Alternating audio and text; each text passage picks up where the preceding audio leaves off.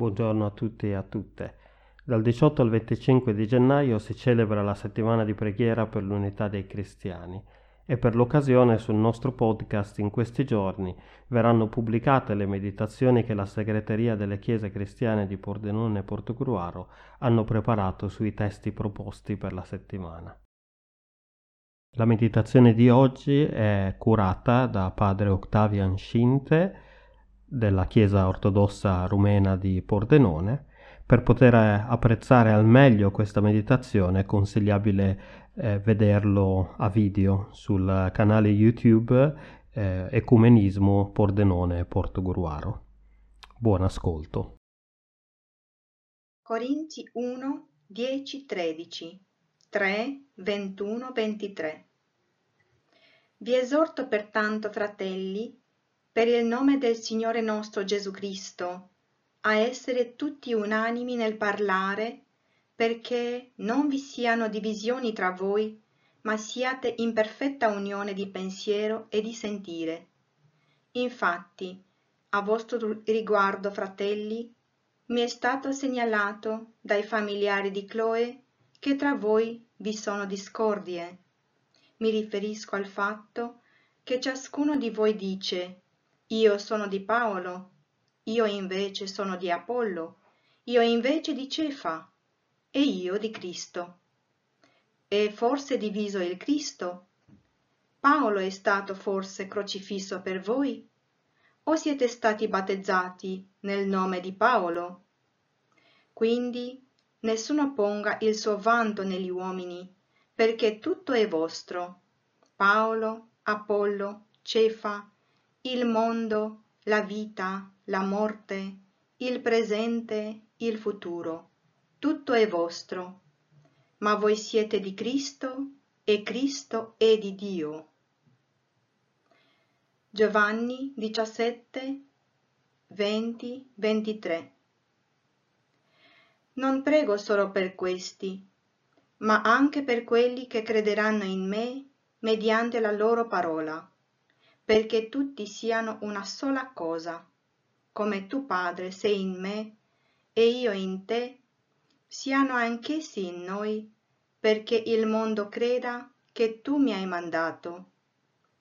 E la gloria che tu hai dato a me, io l'ho data a loro, perché siano una sola cosa, come noi siamo una sola cosa.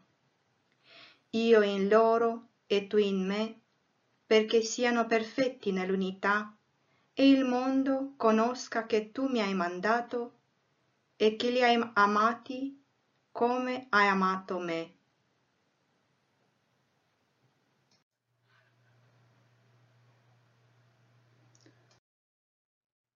Io sono la vite, voi i tralci.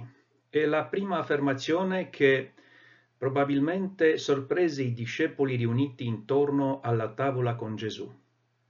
L'immagine della vite rappresenta il bene più prezioso per i contadini israeliti, fonte di sostentamento e di gioia, causata dalla produzione del vino. La vite coltivata compare significativamente per la prima volta nella Genesi, piantata da Noè proprio dopo il diluvio, quasi a marcare la chiusura del disastro e l'inizio di un'era diversa, in cui si può ricominciare a popolare la terra e a lavorare il suolo. Altrove, come nel Cantico dei Cantici o nei Profeti, la vigna indica la sposa e diviene immagine del popolo di Israele in rapporto col Dio dell'alleanza. Riprendendo questo sostrato della tradizione, Gesù opera un cambiamento inaspettato. Egli stesso diventa la vita del Padre, mentre i suoi discepoli sono i tralci. Si fa garante, cioè di un rapporto con Dio stesso destinato, attraverso la sua morte e risurrezione, a rimanere stabile, saldo, portatore di vita e di speranza come la linfa che scorre dal centro della pianta verso le sue estremità, senza escludere quelle più periferiche. Gesù vuole rassicurare tutti noi tralci, ci chiede di non temere davanti alle difficoltà e ai tempi bui.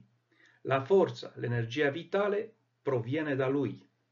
Non la dobbiamo cercare in noi stessi o altrove. Il Signore non dimentica nessuno, neanche i rametti più piccoli e lontani, oppure quelli più nodosi e incalitti dal tempo. Di tutti si prende cura. Ogni fronda, ogni tralcio non è mai uguale all'altro. Ha avuto un suo sviluppo, produce foglie e frutti in quantità diversa, ma non è questo che importa al Signore. L'importante, infatti, è rimanere in Lui. E poi abbiamo sentito che Gesù prega non solo per i discepoli seduti a tavola con Lui, ma anche per quelli che saranno il frutto della loro attività missionaria, per quelli che crederanno in me mediante la parola. I lettori di tutte le generazioni successive hanno visto se stessi nelle parole di Gesù. Quindi noi ci vediamo noi stessi in queste parole, per quelli che crederanno in me mediante la loro parola. Essi sono la presenza continuativa di quei credenti che hanno vissuto la storia in prima persona, frutto della predicazione dei discepoli originali. In modo pratico, San Cirillo ci insegna, la prima preoccupazione è unirsi a Cristo, come i tralci della vite, attraverso il battesimo. Il secondo è aumentare questa unione attraverso l'amore di Cristo e degli uomini, affinché possiamo adempiere il comandamento di Cristo, affinché possiamo, affinché possiamo essere tutti uno in lui. Il nostro Signore Gesù Cristo si definì apertamente una vite solo per lo scopo che possiamo capire e vedere chiaramente con gli occhi della carne, che coloro che si sforzano ad aggrapparsi a Lui e hanno deciso di rimanere così, gioiranno del potere e della capacità di far nascere la virtù e di portare frutto spiritualmente ricevendo dalla vite, come da una madre, il potere di, di compiere eh, questo. Ma in coloro che si staccano da lui, scrive Cirillo, o sono tagliati fuori dalla relazione con lui, inchinandosi alle cose indegne e a una ragione estranea a Dio, non ci sarà nessuna forza di capacità di virtù né potere di produrre frutti del bene, ma si vedrà piuttosto come qualcosa di inevitabile il bisogno di essere gettati nel fuoco che consuma tutto. Perché quello che non ha la retta fede e pietà è degno di punizione, poiché il ramo secco serve solo al fuoco. La prova inequivocabile e vera di quanto è stato detto non si troverà forse negli scritti degli antichi santi, ma riguardo ai fatti dei santi apostoli, poiché i santi apostoli, non essendo in alcun modo indeboliti nel loro amore per Cristo, ma rimanendo in Lui e ignorando che gli fosse comandato di essere devoti verso di Lui, divennero noti e come frutto della loro virtù hanno mostrato portando il mondo a Cristo dando al mondo come esempio la loro vita e vestirono come un'icona splendente l'ininterrotta corona di gloria di Dio. E colui che perisce per pochi pezzi d'argento, comprendo Giuda, il facile da comprare, dice Cirillo, reciso dalla vita spirituale, cioè da Cristo, si seccò nella dignità di discepolo rinunciando al potere vivificante dello Spirito, e fu schiacciato secondo la parola del Salvatore. Perché era alienato e si era arreso al fuoco tortuoso come spazzatura. In modo utile, quindi, nostro Signore Gesù Cristo ha mostrato agli ascoltatori la gioia di coloro che si sforzano di essere attaccati a Lui e al danno che deriva dal separarsi da Lui. Poiché ci sforzeremo con tutte le nostre forze di perseverare in unione con Lui per desiderio di gloria e di vita o per sfuggire al tormento del fuoco. Guardando quest'icona bellissima e piena di significato, che si chiama ampelos in greco, ricordiamo anche delle parole del grande teologo ortodosso rumeno Dumitru Staniloae, che scrive L'amore unisce le persone senza confonderle. Attraverso l'amore ognuno vive in comunicazione con l'altra persona la dolcezza spirituale. Io sono la dolcezza di quell'altra persona, la amo, ma anche sono amato da lei. Vedo solo lei e di conseguenza lei vede solo me. Mi costringo a fare quello che vuole e lei soddisf- soddisfa tutto ciò che mi rende felice. E sento Cristo perfettamente come quello che ama e come quello amato. Guardiamo quindi Cristo come il fusto della vite e da qui nascono diversi tralci. Questo ovviamente simboleggia la Chiesa e la successione apostolica perché Cristo è la radice della Chiesa e gli apostoli sono i discepoli o i rami della fede e della vita eterna nel Signore. I santi Pietro e Paolo sono lodati dalla Chiesa come tralci fecondi di bella uva della vera vite.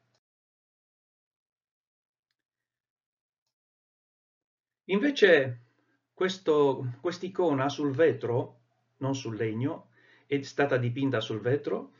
Um, si tratta qui di una resa iconografica delle stesse parole di Cristo, io sono la vera vite, è un'icona presente specialmente in Romania, nella Transilvania, e si trova nello spazio dell'altare, al uh, quello che si chiama proscomidiario, il luogo dove si prepara il pane e il vino per la Santa Messa cioè per la comunione. Cristo, con la vite che germoglia da lui, si riferisce alla conversione del vino nel sangue del Signore durante la Santa Messa, a Cristo come fonte del vino vivificante.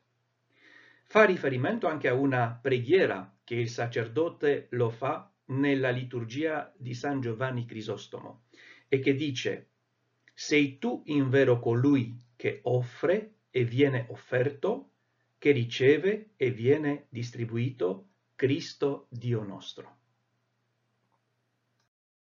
Questo è un altro tipo eh, della stessa icona e questo si chiama anche l'albero della vita e si vede che eh, ai piedi di Gesù c'è un angelo con un calice eh, nella mano che riceve il vino. Questo è il proscomidiario in una piccola chiesetta eh, nella zona di Transilvania della Romania, insieme con il tavolo dell'altare. E qui troviamo la rappresentazione nel posto del proscomidiario.